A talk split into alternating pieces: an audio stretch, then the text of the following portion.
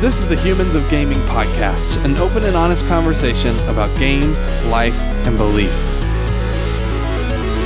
Well, um, if you're listening to this, you're. Wait, are we ready? Yeah, I think so. That was kind of a rough. I kind of screwed that up. If you're listening to this, I like the I like saying if you're listening to this because it implies that they're just playing the audio file maybe but aren't listening to it. if you're listening. Yeah, I don't know why I say that. I need to like write down the script for that line because I always get confused about how to actually start, even though it's supposed to be like super cash. I never noticed that stuff like when I'm actually listening to the podcast, you know, like Have you listened to it lately? let me see the last one. Uh maybe Tale Tales was the last one or something. Hold on. That would have been one of them, I think. yeah, it's pretty recent.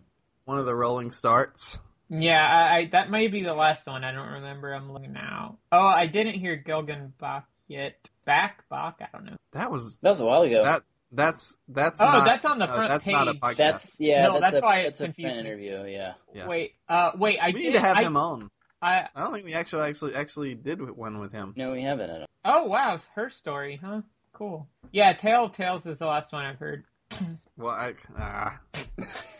I feel like I got to start it. Um, are you watching the debates tomorrow, Jay? Are they on cable? Then Yes. no. Yeah. I'm Also, I have too problem. much work. Too much work Yeah. to do anything. Are you like under the gun right now? I guess you are. So I have this crazy thing I'm doing this week. It is the I am calling it the one week Dream World Challenge. Can Jay finish eight scenes? Question mark exclamation point. And so what it is is I saved Why did you go with question mark before the exclamation point? because it's first a question and then Okay.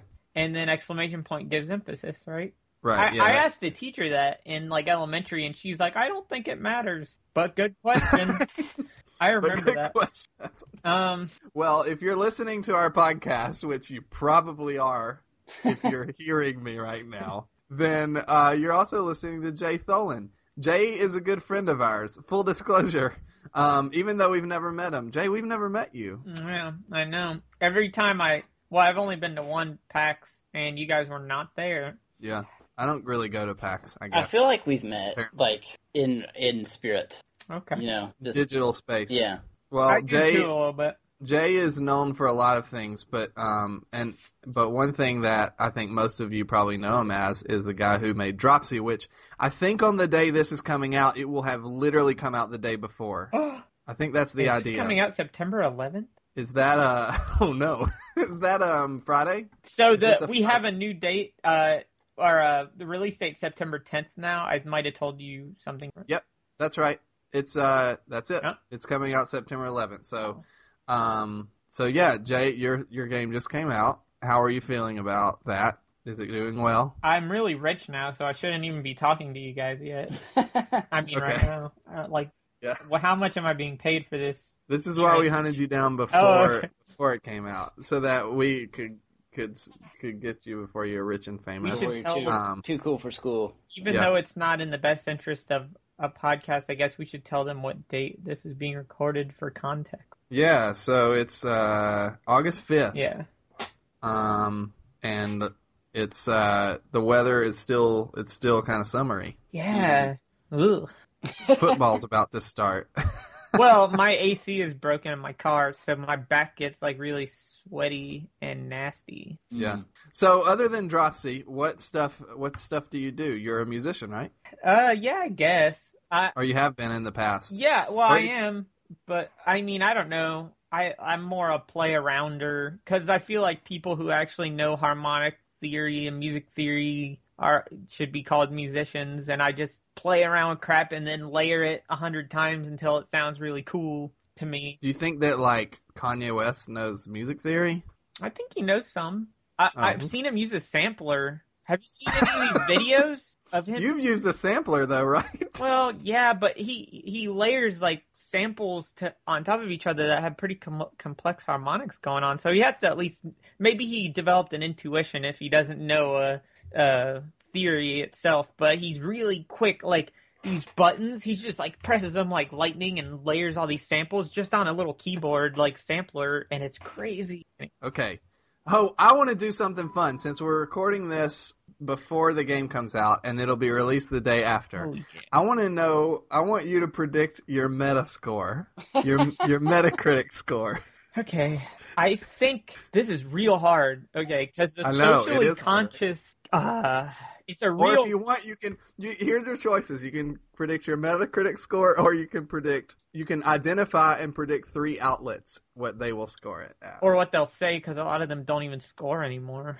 Right, that's true. Um. Okay. Mainly, I want- just want to know what you think Polygon will give. you. Man, that's the question. Because will they think I'm being insensitive because Dropsy has an appearance of having a developmental disorder, or will they think it's Uh-huh. good because of all the representation and stuff that's in this game and How- positivity? That huh?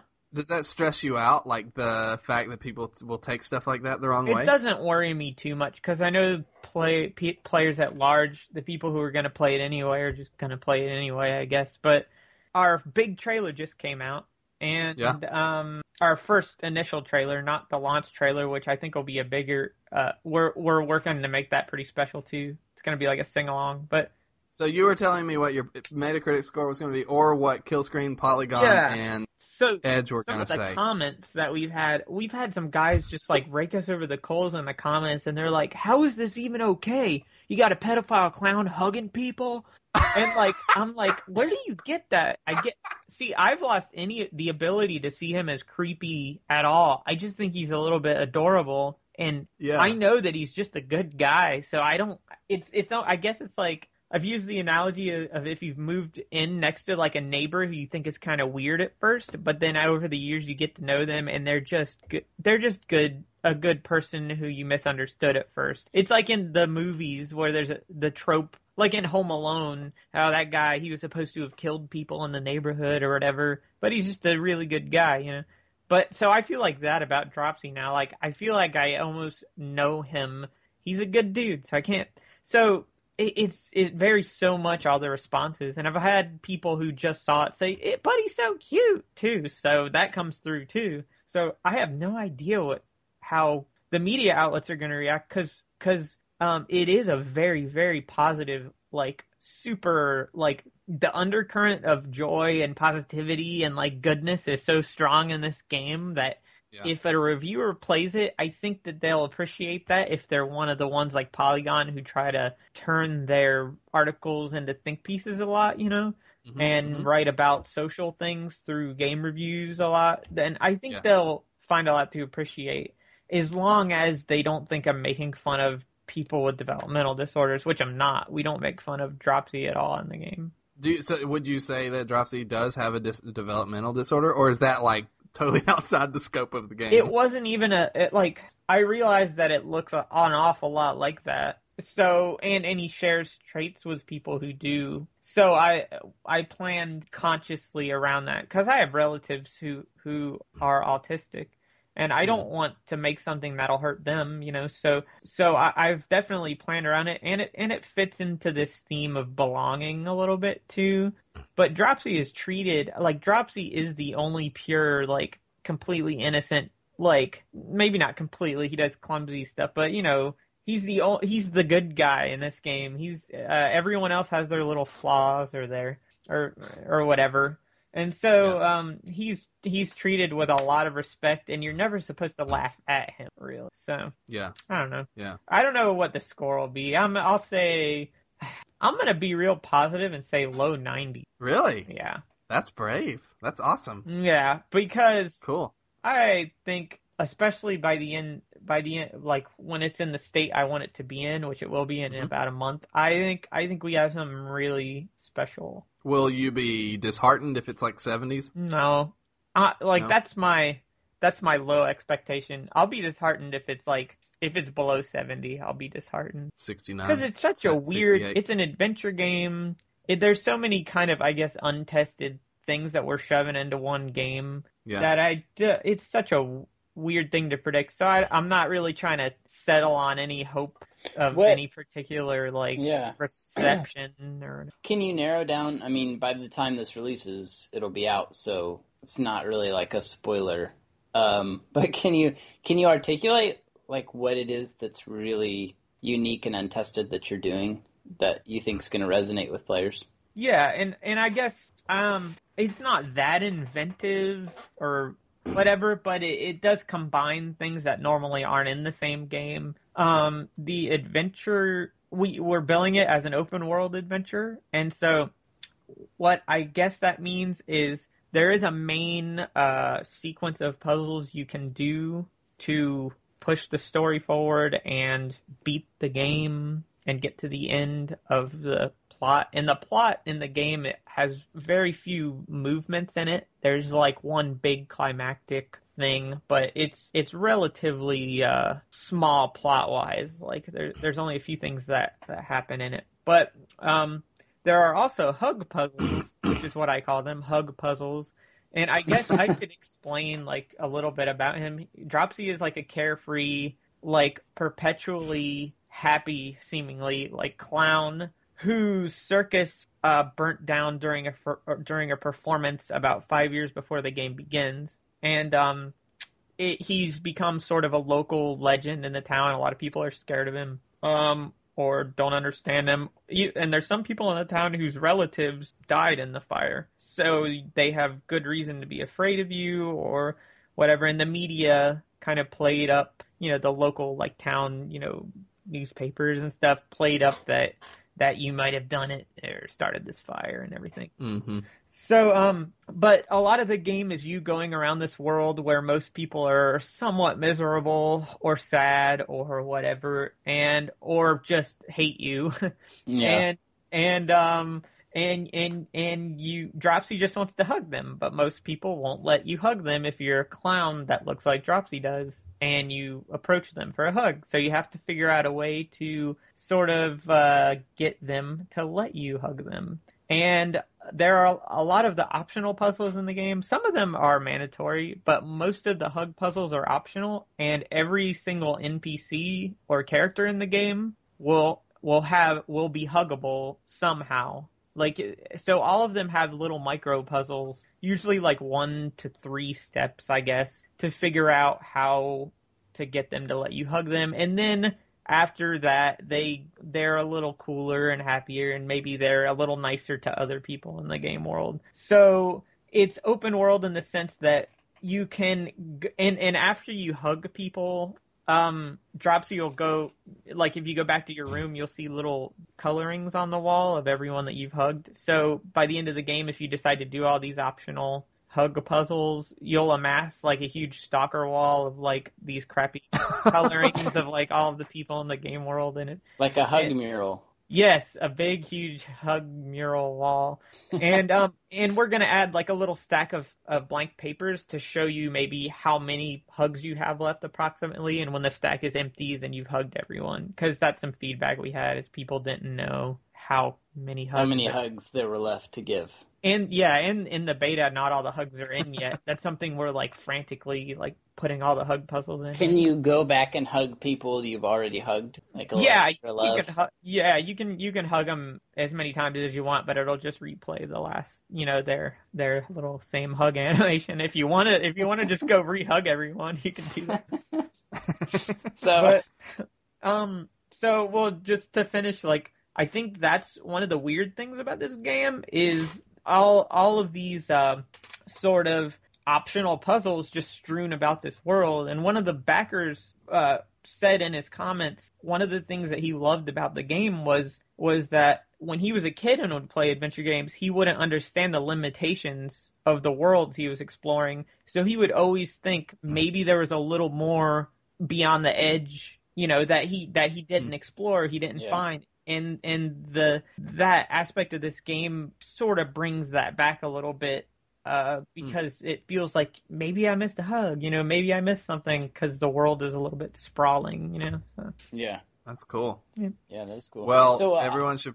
Sorry. oh, I had ahead. one last question. So, do you Yep. is that do you believe that? Do you think the world would be a better place if we if there were there were more hugs, if we Yeah. hugged each other more? I, probably. I mean, how could it not be? yeah, I think I that's think true. the rule, the rule that I've been made aware of though, is that you really are supposed to ask Yeah. First before you hug someone. Yes. Oh yeah, for sure. Consent Unless you really go to important. my church and then people will hug you if you don't ask for it. Does Dropsy ask first or st- he- He'll uh like you can so there's a hug button in the UI. Like you go up there and you click Yeah. hug and then you click on someone. So you can always try. Um and no he generally won't ask, but some people will be very quick to like like the cop will do like a like he's he has his fingers over his gun like he's about to shoot you Oh, and God. it, and like all like some NPCs will like try to hit you, and so you'll you'll like most of the time you just won't be able to initially hug people. There's a little squirrel that lives near your house that he's a free hug. He'll hug you. He just loves Aw. you for some reason. Um, I don't know why. kind of like a dog. Oh yeah, and you can hug your dog. You have you have companions. Yeah. So you can hug. I, I hugged the dog in the beta already, Yay! so that was really a highlight of my playing session. Um, so uh, we want everyone to play that game, obviously, and we're really excited about it. I assume we'll have someone reviewing it uh, at some point, probably soon. Um, and so you should check that out Sure. on our site and uh, buy the game, probably, especially if it gets a 90 Metacritic score or higher. Seems like a no-brainer. Ninety nine. 99, 99 tied with what would that be tied with? Um, Half Life. I don't know. Yeah. That's probably a ninety eight. Yeah, it's Half Life 2, basically. It's Yeah. just as good. Um, so we always obviously want to talk um, primarily about sort of how what you believe in and your life and stuff like that. And so I want to start by asking just a pretty simple question: Where did you grow up? Like, where were you raised? Originally in Yeah. Florida, Central Okay. Florida, near Tampa, but not Tampa. And you still live there, right? Yep, I live in the boondocks out in the orange groves in a in a town of 200 people. We don't even have mailboxes. What? We we have How to walk to the post office. Oh wow. Yeah, it's down the street. So like a mailman doesn't go around your city, is what you're saying? They it's an it's I think they consider it an unincorporated area, but it's where we just have PO boxes. Yeah. Do you have like hospitals or? Well, we have one in the come there? nearest town, uh, which if you drive really fast, you could get to in like 15 or 20 Well, what, like, what, how, who puts out fires? minutes. Um, the people in the next town, the next, well, the next dinky town over, because there's a dinky town really close, and then there's an actual town with a hospital, like beyond that. So Okay. they have a little fire department in the next town, and we We- have an ambulance that parks at the convenience store here, who just is, I guess, waiting a lot because I see them there all the time. Wow. When you say in the orange groves, I should probably know where that is, but like where in Florida exactly is that? So it's Polk County. It's uh, a little bit south of Bartow, which is a little bit south of Lakeland. And okay. Lakeland is in between Tampa and Orlando. You draw a line, and it's like right in the middle of Yeah. Tampa. and Orlando. Yeah, I know. Actually, know where that. Yep. Okay. Cool. So we're way south of Lakeland. And you've been in that little town your entire life? Uh, not this little town, but around here Okay. in the county. Yeah. Cool. So when you were, so did you grow up with uh, two parents? Yeah. Uh, but they Okay. got a divorce around when I was 18 or so. 18. Okay. And were you raised uh, with religion as part of your upbringing? Yep. Pretty uh well yeah, uh though it, it was sort of back backburnered until I was about 16 or 15 maybe. Okay. In, What- in terms what- of the of your upbringing, it was on the back burner. Yeah, like my dad was just incredible like he had a he had a job that just insane hours. So he was I think exhausted a lot and so I just don't think he had time even though I knew he he, he was a very very strong believer uh, and he always was. It, there, it was just, I think, an exhaustion thing and a time thing why we didn't really attend church regularly for most of my life. So Yeah. Yeah. So Drew and I know a lot of this, but for the listeners, you, you were raised as a, a Christian. yeah, Okay. W- was your mom a Christian? Uh, yes, she, she, I, I think she identifies as a Christian. Yeah, Okay. And and she was, I guess, also too busy or whatever. Well, yeah, I mean, we did go to church uh, Yeah. infrequently, but as it, it it and we prayed before every meal, and and we did have it at the center of our lives in a sense, but it wasn't a. There was another level of that that we went up to when I turned 15 or 16 that really just was not present before that. Like it, it wasn't philosophically a part of my life, I don't think, or ideologically a part of my life before that. It was just I was part of the Christian thing and I So- believed in God and I defend uh that uh God is real or whatever. But Yeah. other than that it was it didn't impact what I did. It was like a cultural thing for you at first. I Yeah, guess. yeah, it, it it was it was a cultural thing. It didn't impact how I lived or how I hmm treated people or anything. So what happened to take that to the next level? Like eh, when you were 15 or 16 for your family? So I it we moved uh somewhere. We've moved a million times uh, when I was a kid, and I don't remember which move. Because of your dad's job? um, it was a house thing. I think. Okay. Like we were always moving into different houses. I it, sometimes probably for jobs and sometimes for financial reasons and stuff. But um, and I think we started going to a charismatic, very fiery church where they were just very uh, well charismatic and um and I think to go there you couldn't uh uh, you I sometimes wonder. I'm sorry. I sometimes wonder because we do have a lot of people that um that listen to this podcast that don't have like a strong background in Christianity. Right. Uh, it's like when you say charismatic, what Yeah. what do you mean? You I know what I mean- I was gonna say the same like thing. what you would imagine, though not this extreme, but because I don't want to caricature, uh, make these people into caricatures, but Right. very uh, uh, loud preaching and people shaking around and rolling around, and it's not quite Pentecostal because they don't require you technically to engage in what what what are called the gifts of the spirit you know where it's where you're speaking in tongues and and passing out and stuff. But it is is very very very it was heavily encouraged. So and it I, it was almost so encouraged that um you would feel like you're missing something if you didn't do that stuff but it it was it was never it was never said that you absolutely must do it to be a christian it was just emphasized Yeah. a lot so so yeah it was it was pretty intense and it, at that kind of church you didn't you couldn't go there comfortably and just be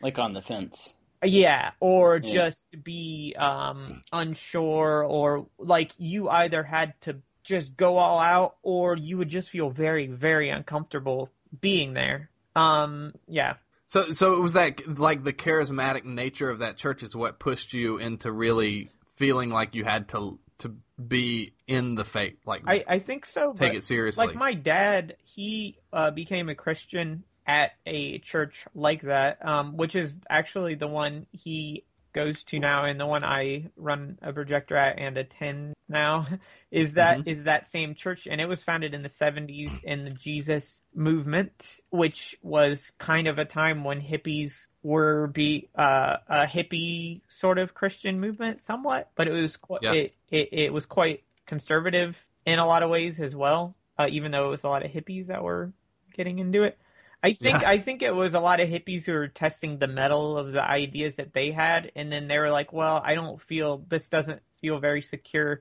to me." So then they moved back into Christianity, but made it more of a somewhat more inclusive. Though it has definitely drifted into way more of a very very hardline conservative thing now. Most charismatic Mhm. churches, I think. Yeah. But um so yeah, so it was familiar to me like that kind of stuff and and I had lots of childhood memories of being at a church like, you know, vague nebulous memories of the the charismatic stuff and Pentecostal type stuff happening with rowdy like people going crazy and stuff. But uh, but um but uh I think returning to that almost felt like like it this is where I was supposed to be because as a child I had had those memories at a church like that, and it felt, you know, when you think back to when you were a little kid, everything felt magical and like the best because you saw no downsides of anything. So I, I I think that really made me feel comfortable there. And then when we and then a little bit after that church, we started going back to the to the original church my dad went to in the 70s, and um at that point, like, and that, that was within the same couple of years. I was maybe 18, 17, 18, which was 10, 11 years ago. And, um, and, uh, at that point, I just really started reading theology, reading the Bible a lot, really considering what I believe and wondering, like, you know, you know, I, I really just felt like I wanted to get close to God and like I had like that part of my life was just missing. I felt like at that point, so that's why I was seeking that a lot. I think. Yeah. Mm-hmm. That you said that was at 18. Yeah, like 17, 18, I started. So that was around the same time your parents got divorced. Yeah, around that same time. Uh, and after they got divorced, my dad started going, actually going back to this church because they started living in different places. And then uh, it became more viable to go back to his old church, which is about 45 minutes away, but that's closer than it's it was before. But uh, that's still the church he goes to. He and I go to, even though theologically I'm way probably different now. Yeah. But uh, Yeah. yeah, I still you- go there. Huh? How are you different? What do you mean theologically? Well, I don't know what the heck to call myself now in terms of whatever I am, but I'm not charismatic. I, I'm not. Yeah. Uh, I don't believe that the gifts of the Spirit, as they are called, manifest in the same ways. I it uh, it strikes me as a little pagan, to be honest, the way a lot of Mm. these things happen. But people who who believe that, I have nothing against, and I don't think they're wrong. At really. Um, Yeah. You mean pagan in like the truest sense of the word? I like mean pagan in like you're you're beckoning a god who is distant to come and like there's a lot Yeah. of repetition of of words and like oh Jesus oh Jesus oh no no no no Right. uh, come on come on healing healing healing healing healing and Yeah, like this kind of yeah. thing and like yeah. and it's almost like when they're they're lifting hands over each other for healing it's almost like there's this imagination of like of like having to beckon God and and repeatedly ask him please please please please and like so that maybe a little bit of this power will, will flow through me and and and do please please and it's just like this tense and and and there's a lot of claims of like this is the most joyful thing but it doesn't feel very joyful to me it feels very tense Mm. and like you have to beckon this distant god to like please do something please and i feel like a lot of that stuff I, I feel like a lot of the actual stuff that Jesus wanted us to do, which was, I always say this verse. This is like, I think probably my favorite verse, but the fruit of the Spirit, which are love, joy, peace, patience, kindness, goodness, gentleness, faithfulness, and self control. Did I get that right? Did I get that right? Yeah, I think so. Okay.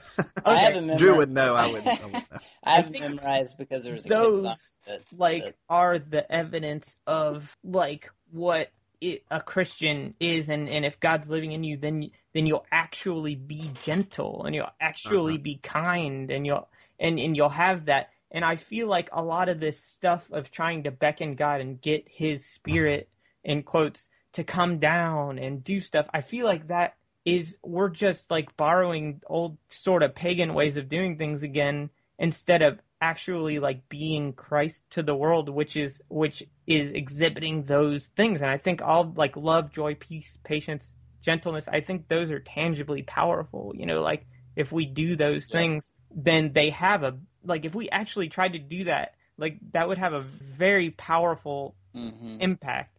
So I, I that's how I'm different. Like I really don't think that it's necessary to have to beckon our God to come down. I think he's always near and like when we operate according to the things that he likes us to do, like the love and joy and that like I think that that that's that's when uh things change uh you know. Yeah. Yeah. It sounds like you're describing dropsy a little bit, Yeah.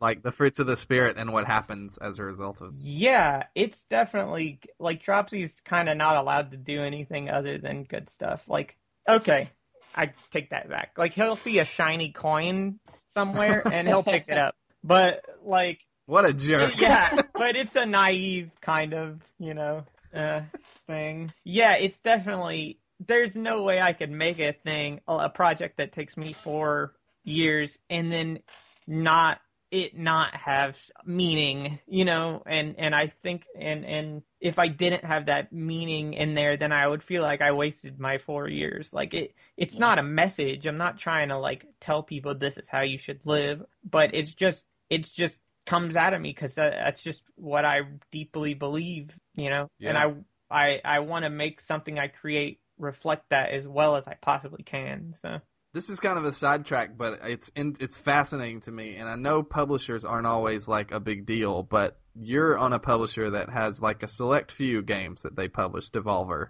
um, and it's fascinating to me that one of the like two two of their games are Dropsy and Hotline Miami, which are and Mother Russia bleeds if you want to go. If I think I don't think I've played that one. it's not out Is yet, new? but it's incredibly violent.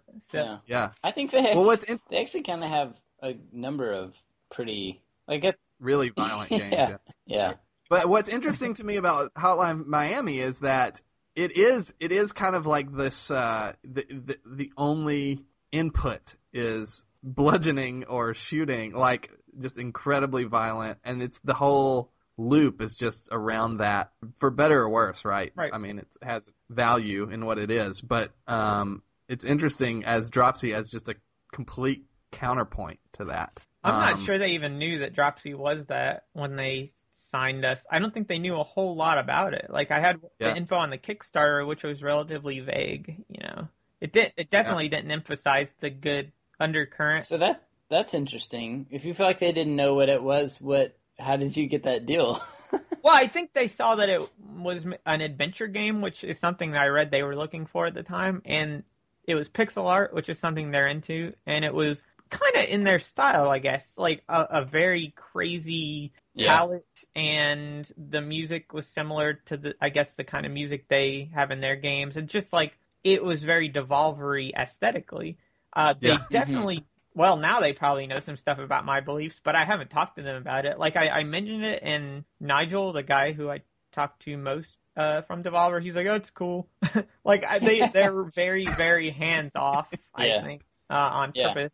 Because there's Yeah. another game they have too that this, I think that your game could potentially be an interesting counterpoint to, and that's uh oh I just totally blanked on it. The um the What's it puzzle like? game the the puzzle game that's uh oh uh this like a humanist retelling of the Garden of Eden story. Oh, Talos Talos, Principle. Yeah, yeah, yeah. So it's uh you know obviously one of their you're biggest- coming You know, yeah obviously you're coming from just as a, a designer from a different perspective. though I feel like that game is probably way closer to mine than a lot of. Which is funny because it's a sort of AAA game, but it's way closer to my game in spirit than most of the other ones, just because it's trying to ask questions a little bit that are beyond the. Well, I don't know. Hotline does that a little bit. I don't know. yeah yeah. i mean that's i mean I don't want to say my games like uh, most of the games probably do that in some sense. So Yeah, it's hard. I guess in my mind, Hotline Miami and Dropsy are actually very close while also being very far apart. Like they're both about this one thing and what it does to a world, right, right? Like the way that you can affect your world with just a simple act. And in Hotline Miami, that act is violence, and in Dropsy, it's hugging or love, Right. which is a stand-in for love, right? Right. Yeah. I mean, I think um like that is a very good. It, it's almost an inverse. I don't know. It's it's like it's it it is close, I guess. Uh, though more Hotline Miami one. I think two is more just straight up action with Yeah, the subversive elements as maybe they take a lesser role in the sequel. Maybe. Sure. I think they're less powerful in the sequel than they were Right. in the first because it's like, oh, I've done this before. Um, right. Yeah. Yeah. So I, I I think they're shooting honestly for the same thing in the second game, but it's just it doesn't fall, it doesn't penetrate as or it's not as, Yeah. it wasn't as resonate for me. It almost seems to me like the sequel itself was a subversive act. Yeah. D- does that make sense? It's almost sense? a Like- reaction to the first game or something. like a reaction to the expectation for a sequel. Not that there was one for Hotline Oh, Miami. you're but- right. With the you know. players and all that stuff. Yeah. So whether that works or not, who knows? But uh, I think that's what they were going for, at least. Yeah. Yeah. I can Well, see that. So okay, so back to so here's a question I had: Was there a point in this? It seems like there's a time span from sort of childhood to 18 years old.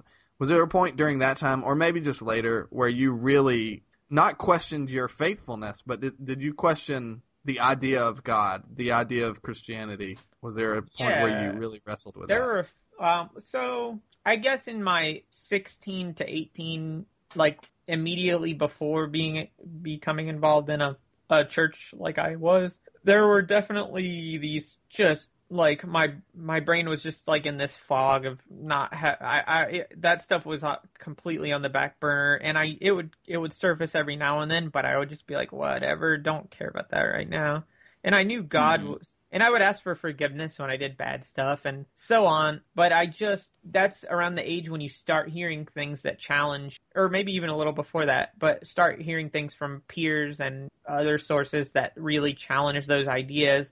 And I didn't want them to change. So it was just kind of on the back burner.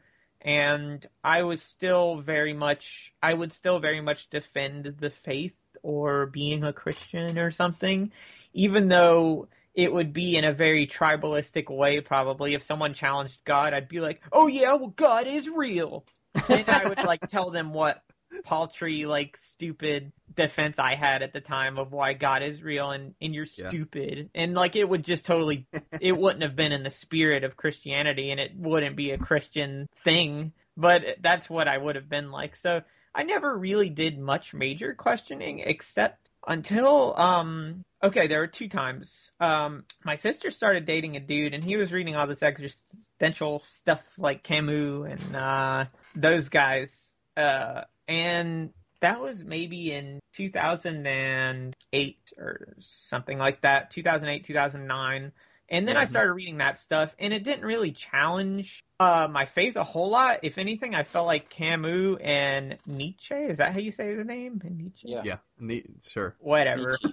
Nietzsche. I, I, feel like Nietzsche, hmm? Nietzsche, which are you know. I've heard so many internet people say it all different ways that I just have no idea. But um, those make guys, up your mind, internet people. Those like philosophy 101 books, I felt like they almost reinforced my faith because a lot of these guys ended up in such a miserable, directionless, or even chaotic place by by the time they mm-hmm. were at the end of their works that I just felt like it op- opened up a need for God even more. Like it showed you a need for God by reading that existentialist stuff. So I, I was like, hmm, okay, I believe in God even more now, and it drove me like after reading books by them. And then, but in 2011, I is uh 2010. 2010 is when it started. I really like that's when the charismatic stuff very much went away. Um, like I started fell, like fell apart for from you for you in your mind. Yeah, fell apart. Okay. Like it just was unsustainable. Like I started meeting people who were very dedicated Christians who were just incredible people who were having an enormous impact on the communities around them. And, uh, mm-hmm. uh, and and they were just really good people who looked a lot like Jesus. Also, Mister Rogers caused this a little bit too. Um, um, in addition to these people I was meeting, and they were some of them were very liberal. Some of them had theology that was still it, it very much left field to me now that I do not agree with. But um, it, and they were just uh and they didn't believe in any of the charismatic stuff that I believed in. Most of them didn't. Uh, maybe some of them a little bit to some degree. But and I'm like, well, gee, wait a minute. If this is the way that God's spirit is supposed to be active in a person through these sort of physical signs, and and this is the the way that it happens, then why are we so insular at my church community? And why why is there so little happening to where we're actually loving people? And then these people I see having an impact. And like, I hate the word impact. I think it's so much church youth group stuff or something. Anyway, uh, anyway, but uh, like, but really, they they were they were like they were having a whatever. They were having an impact. like they were having a good like people were were actually being helped by them. Right. And, and and they believed things that I was taught taught were just very wrong and and that God would probably be far away from people who believed such things, you know? Mm-hmm. And how are they still doing this? Because obviously, like you, the what? Huh? I'm curious of an example, like the things that you would say people cares some of these charismatic people in these charismatic churches you were attending would say God would be far away from people because they believe what? Well, maybe not like far away. They deny but... some of the charismatic gifts. Is that what, is that? Yeah, like mostly? like like if you believe something differently, perhaps about like you leave yourself open to attack. For example, like if you Oh, if right. you're not protected, if you don't have this prayer covering, and all these words I don't expect anyone to understand, but it's just stuff I uh, akin to like spells in my opinion. Um, if you don't have this prayer covering around you, then you are open to attack. You can get spirits on you, spirit of alcohol, spirit of whatever will get on you, and then it, you can't get that thing off until someone anointed comes up anointed with the spirit of god comes to you and, and, and helps deliver you from this thing or unless you receive the baptism of the holy spirit which is just another way of saying like my very specific strain of christianity you know but um Yeah. so so I I um like and honestly I still go to this church and I love all these people and I don't really for some of these people I think it's fine. Like just believe that. It's just fine. Like it's I don't even think it's that bad, honestly. But it just in terms of it making sense to me and it it testing as true to me against against like uh what Jesus said and did, it doesn't to me anymore. But Mhm. I don't. I also don't think that it's necessarily bad. I think it's great for some people. Do you think though this is this could I don't know do with What? this what you will? well, I don't want I don't want you to to cause you conflict, but I'm just curious. You say you think, think it's kind of a, okay. yeah, that's that's true. no, Um, no. I mean, I think people will listen, but not people in my church. So we're okay. right. right. Um, if it, do you think though, because you seem to have landed on this kind of, you said earlier that the fruits of the spirit, love, joy, peace, patience, kindness, goodness, faithfulness, gentleness, and self control. Those are things. Y'all are show off. Sorry. I know very few verses verbatim, so that's just you know. Uh, yeah, I really only know that because of this children's song. Say the fruit of the A spirit. Danielson song helped me with that one. the one I know is the fruit of the spirit's not a banana. Uh, That's That's so Hear true.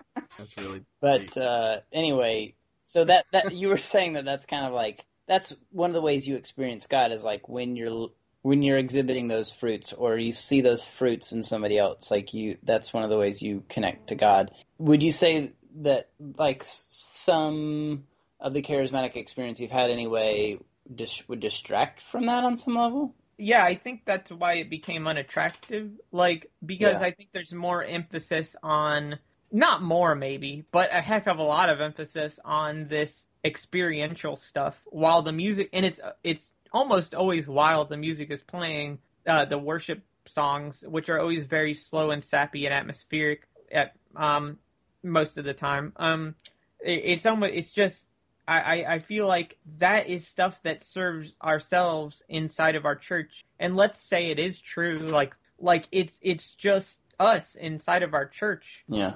And then and then I feel like I don't know. I feel like there's not a lot of teaching or time left to go over like like I feel like we should just be out more and among people. There's this thing about like I was saying like leaving yourself open to attack. Um and and there's a lot of discouragement of hanging out with worldly people or like you can you can you're supposed to be friends with them and be nice to them but don't get too close to them or into their stuff because that stuff can get on you and then it'll draw you away from God.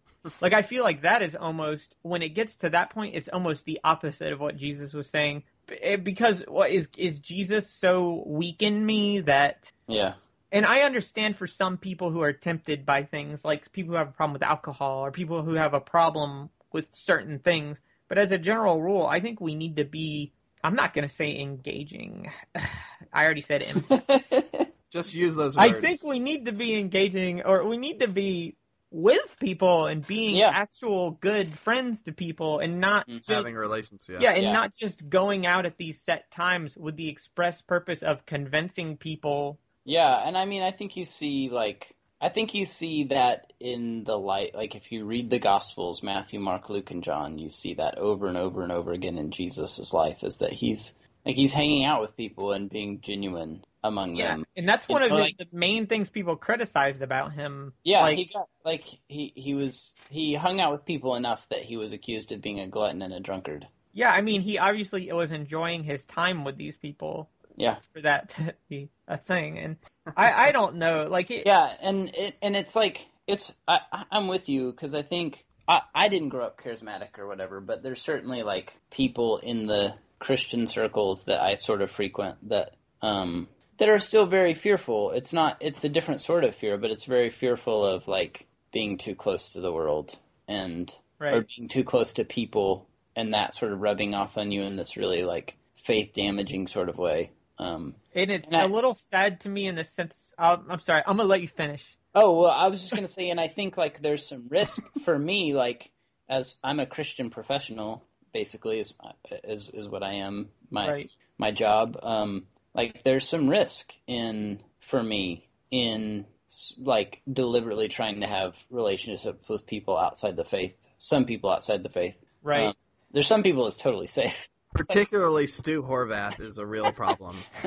but I just like what where I find where I find where I find I just thought that was funny Yeah. because Stu's like a resident atheist. yeah yeah he'll Is there a band that. called Resident Atheist? There should. I hope so. Anyway, sorry. Uh, yeah. Uh, well, I just, you know, I find I, I keep going back to the Gospels, and that's what, what keeps me from like being discouraged. I guess is, is seeing the example of Jesus over and over again in that regard. Yeah, it's just I don't see how that connects to saying, yeah, don't get you know too near to those people, you know, uh, or or alternatively, there's this incredibly huge barrier to entry to being able to do that. You got to get prayed up. You got to get prayed up enough to be able to go out there and really. Yeah. And it's so, and that's like what they what is said often to discourage it. I think, but Mhm. I don't know.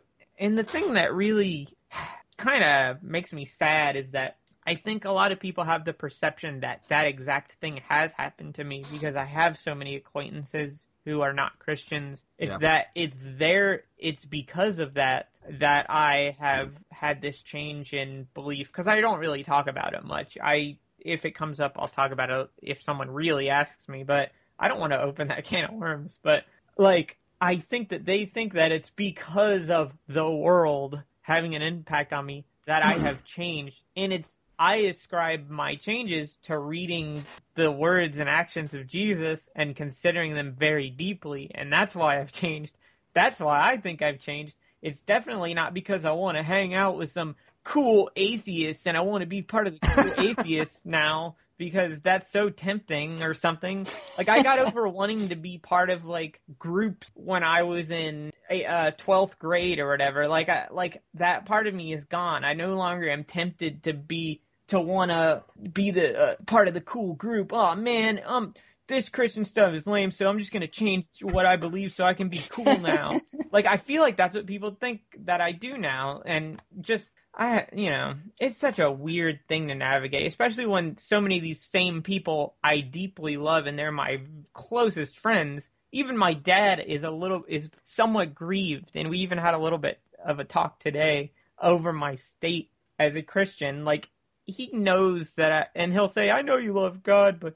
I get worried about you and stuff, and and it's just it, it, it makes me sad because I I I feel like this stuff has come only from what Jesus did on the earth, you know, and from nowhere else. So I don't know. And Mister Rogers a little bit. Uh, okay, explain the Mister Rogers thing. Have you guys? I posted it like eighty times. Have you guys seen the video of him like singing to Joan Rivers? No, Okay, so he was I didn't on. see any of those eighty times. Okay, well, Yeah, I missed it too. he has a song called "It's You I Like," and it. Do you guys know this song? The lyrics are like, "It's you I like. It's not the things you wear. It's not the way you do your hair, but it's you I like. The way you are right now. The way down deep inside you." Uh, and then he changes the next line depending on who he's singing to. So for her, he said, "Not your jokes, they're just beside you." And he, so he's telling her, "Not your jokes, not the thing you're most proud of. It's it's you deep in there, you know." And and Huh. I think he wrote that as a God to man song. I that because, I'll, like if you read any of his like books or listen to any of these extensive interviews on YouTube, which I went crazy and did one day, he always circles around and starts mentioning the Holy Spirit or God and stuff. And um, I really think, even though I think every little thing he did was informed by that. Like, Hmm. and Yeah. she started crying. Like, she was trying to get him to drop his innocent guy act for that whole Uh-huh. interview. And then, Uh-huh. and, and she was trying really hard. She's like, come on, like, how do you really talk to your kids and stuff when they're bad. What do you really do? Or, you know, whatever. And he just was not budging because that's how he really was. He was just like a freaking super gentle, like good and kind guy who saw value in everybody. And Mhm. so she started crying when he started singing that to her. And she like had her mascara running a little bit and she was like trying to wipe it off. And I feel like this was this crazy moment of humanity, like this Yeah. these two contrasting things. This lady who made a career on kind of in a way tearing people apart with her humor. She was very critical of people. Not saying she was bad, but it's just her kind of humor.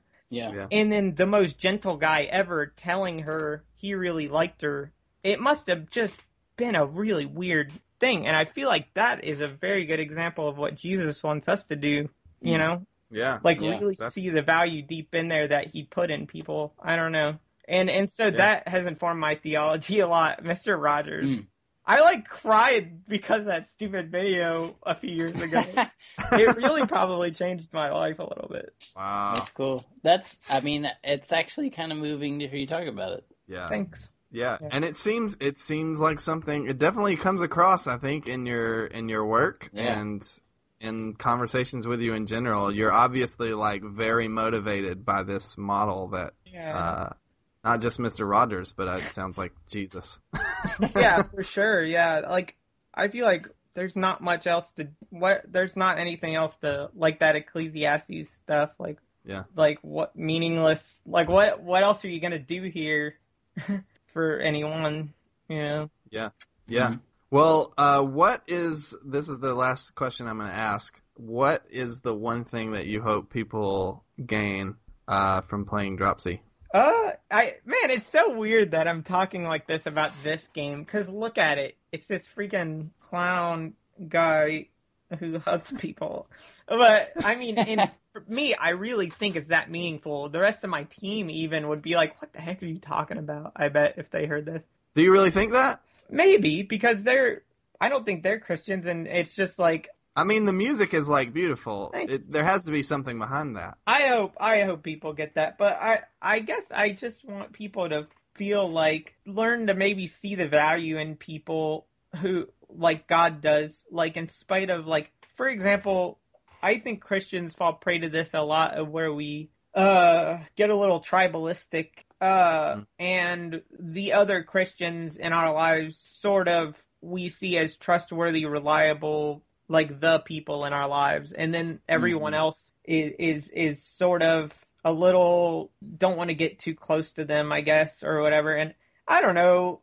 For like for example, when I was in high school, I'm sorry about going off on an anecdote on your last question, but No, please. um, I had a lot of friend, uh, not a lot of friends, but and I think it was a lot my fault because I was bullied a lot, like all through middle school and high school, and like I think I learned to develop this defense of like, oh yeah, well, and I was already making a few games back then. That was my dream, but I did give up on it after I had to drop out of high school. But I, I developed this thing of like these stupid popular jocks. Yeah, well, you're mighty cool and you get girlfriends, but you can't make uh computer games or do art on the computer like me. And I remember get going to Cafe Press and like making a super sweet looking shirt with my pixel art on it. And this was like 2004, back when Cafe Press first started. And um and it had jtholen.net or my or actually it was digitalwasteland.net, my old website. And it had a cool thing, and I was super proud of that. That was the point of pride, and that was what I was clinging onto. Mhm. And that was like and, and like this internet community I was in, I had just joined something awful, so that gave me a little bit of this cockiness as well. But I still was miserable about myself. Like uh, I felt bad about myself. I, I I didn't feel like I had much. I really wanted a girlfriend. That wasn't happening. so this was like my alternative thing I could grab onto and say like I am worth something, you know.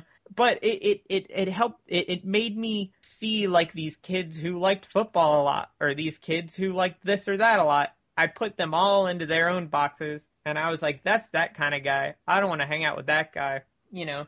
And I carried on that into my life for a little while, I think. And, and it was a defense mechanism, I think, because I putting them into those boxes meant it devalued them to me. It meant what they're doing isn't as cool or important as what I'm doing, and I was just doing the same thing that I thought they were doing to me, even Mhm. though it didn't reap many benefits, like getting a girlfriend. I was doing the same thing to them. I was writing them off like they were a less valuable person, you know. And, Yeah. and so, uh, so I think Dropsy's a little bit of a hits on that uh, like seeing seeing like you know what no they have infinitely complex interests they were born with dreams and and like hopes and they have things that they're scared of and people that they love and people that love them and like that's why we we tried to make every or in my opinion anyway why I wanted to make every character in the game huggable like you find out a little bit about their life and you Hmm. can empathize with almost everyone like the crazy cop who pulls his gun on Hmm. you he has something good about him you know but um Yeah. so so I I just I guess I want players to see that God has imbued everybody with some kind of something in there that that they have of, of value and it's not like anything anyone else has, you know, and it Mhm. and you don't need to rely on these stupid like oh yeah, I'm into the games. I'm a cool game guy or whatever you think is cool to to to for your value like you have something already in there that you were just created with that's really valuable and It's i like the like Mr. Drop- Rogers song. yes it's like the mr Yeah. rogers song and i feel like dropsy sees that in everybody kind of dropsy is in a way what i think christians should be like in the earth and see, recognize what god has put in every person and try to bring that out of them a little bit you know Mhm. so, or I, I'm not. I'm going to stop short of saying he's a G, Jesus figure, though he is a little bit, because Mhm. definitely the idea of him having drawings of everyone he's hugged on his wall is like a little bit to communicate the like you know that aspect of like just indiscriminate love. Um, but yeah, so I guess that's what I hope people get out of it. Like, just realize the value that they have and that they're loved and stuff. Awesome. Well, that's cool. I'm super pumped to play it. Yeah, me And too. uh, Especially after this where- conversation. yeah, no kidding. Jay, where can people go and get this game? Okay. Where would you prefer? Say where you would prefer people go and get this game because we all know it's probably on Steam. I have no idea what the best place is. Um, you can go pr- get it on my website. It's there's a humble widget. I don't know what cut they take, but that's like ten bucks. Because I'm thinking of the dollars. No, Are you on Itch.io? Because it seems like that's the best. I place. want it. I'm going to talk to Devolver about getting it on there. So Okay. if by the time you hear If this, if you can, if you can get it on itch.io, itch.io, then grab it there because I love that website. Those guys That comes with a Steam code, so if you're a Steam guy, you still get it on Itch.io. Yeah, and so yeah, I would say get it on there if you can. If not, it, everything else is about equal. Also, get the special super duper special edition. How much is that? I don't remember, maybe like fifteen or twenty, twenty maybe nineteen something. But it comes with uh, both soundtracks. Or wait, I think I don't know. You'll see. The game will be out, so just look at. But get the special edition. But it comes with Comes a with the vinyl. I am making a little almanac for the game because there's a lot of this weird lore crap in the game, and so I'm making a small little like book of secrets with some of the weird lore of the game world and stuff. With some of the le- weird lore. Yeah, Cool. So Dropsy, what's the address for the website? The actual website. it's dropsytheclown.com and Twitter is at dropsytheclown. Excellent. Um, and your personal Twitter is. It's at What? Jay Tholen, but I'm too lazy to log in there, so I just use Dropsy the Clown now. Okay, so Dropsy the Clown on Twitter. You can follow me on Twitter at Dead Yet Living and Drew on Twitter at DrewDixon82. Is that right? Thank you guys for listening to the podcast. Uh, Jay, thanks again. This was really great.